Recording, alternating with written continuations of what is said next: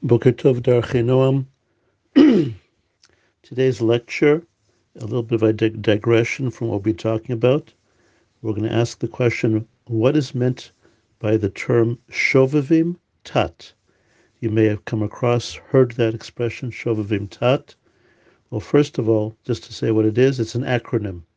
It's an acronym for the eight parshiot that we read at this time of year, starting with Shmot, Va'era, Bo, Bishalach, Yitro, Mishpatim, that's Shovavim, and Tat is Truma and Titzaveh.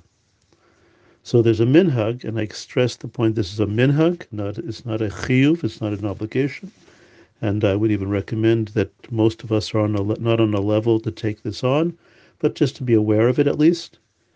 And that is that there was a minhag by special people that during a leap year, during a leap year, where the winter has one more month in it, Adar Bet, and therefore the the time between Sukkot and Pesach is more than six months, more than half a year. They would take on this minhag to fast on the Thursday before these parshiot they would take on the, the minhag to fast on the Thursday of the weeks before we read these parshiot of Shovavim Tat. This is a Tanit Yachid, basically, although you don't need a, to take it on on the mincha before, because these are already set within the tzibur. Um, and indeed, if you had 10 people, at least 10 people who were taking on these fasts, then during Shachrit you would read the regular parsha but um, during Mincha, they could they could read the parsha and should read the parsha Vayachal Vayachal Moshe. Um, I didn't mention. I should have mentioned the beginning.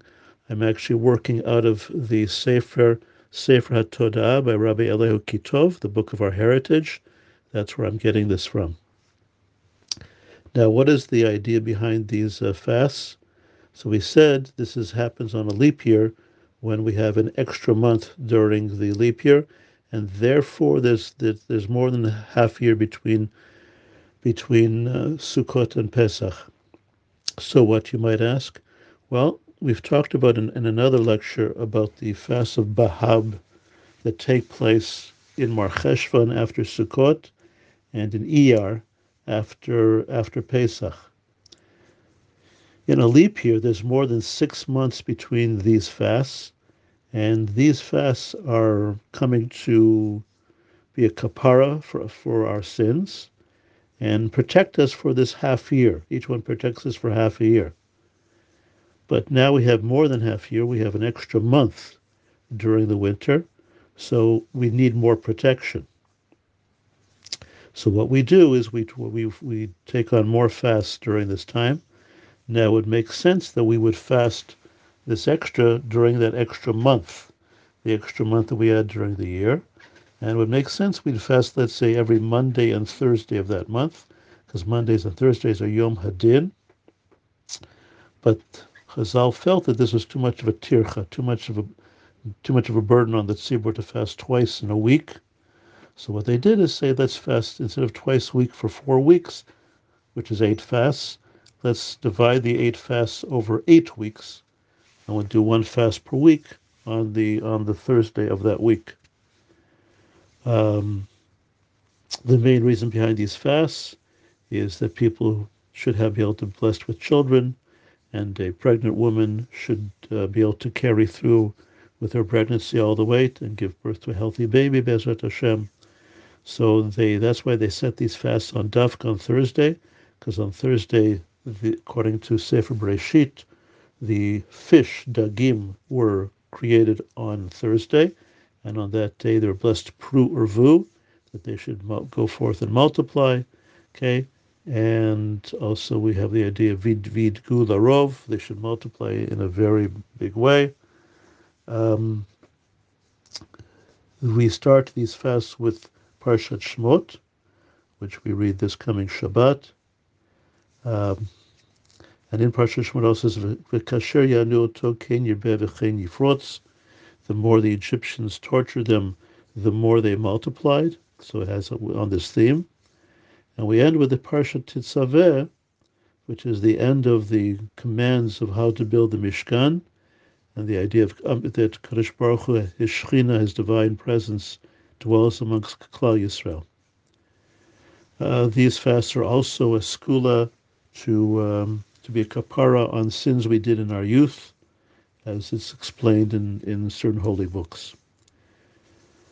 Now, if ever these Thursdays come out either on Rosh Chodesh or on Tu Bishvat, we do not fast on Rosh Chodesh or Tu Bishvat, so that's pushed off to a to the week that we read uh, Parshat Vayakel uh, or uh, and or Pekude.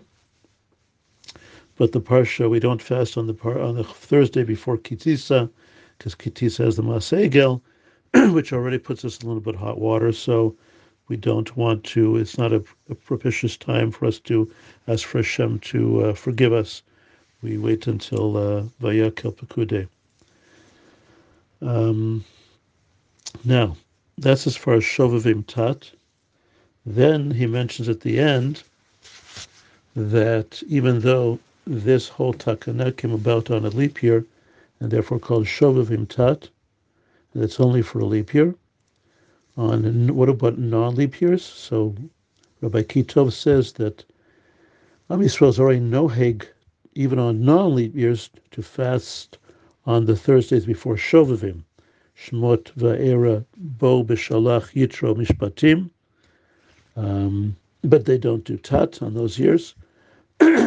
Therefore, those on the non-leap years, on the Thursday before we read these parshiot, where there these again there's a minhag to fast on these on these on these ones, and that's even on a non-leap year, but not on Truma Tetzaveh.